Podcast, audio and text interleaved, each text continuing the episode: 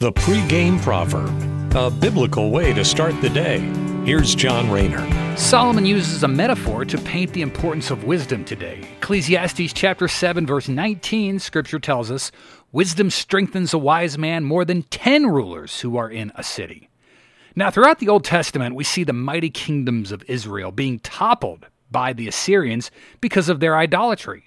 Rather than being wise and keeping God's commandments, they became fools and disobeyed God's laws and indulged in paganism or idolatry.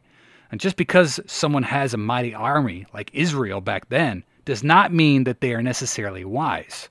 A more contemporary example of this could be Hitler. He had an immensely large military, but he was humbled in the worst possible way, where the invader suddenly became the invaded. So that just reminds us that it's better to be wise and obey God than to be an arrogant fool and face God's wrath. Thanks for listening and have a great day. Take care and God bless. The pregame proverb with John Rayner. Look for it on all podcast platforms and have it delivered to your smartphone. The pregame proverb, proud partners of The Bar, the Biblical and Reformed Podcast Network.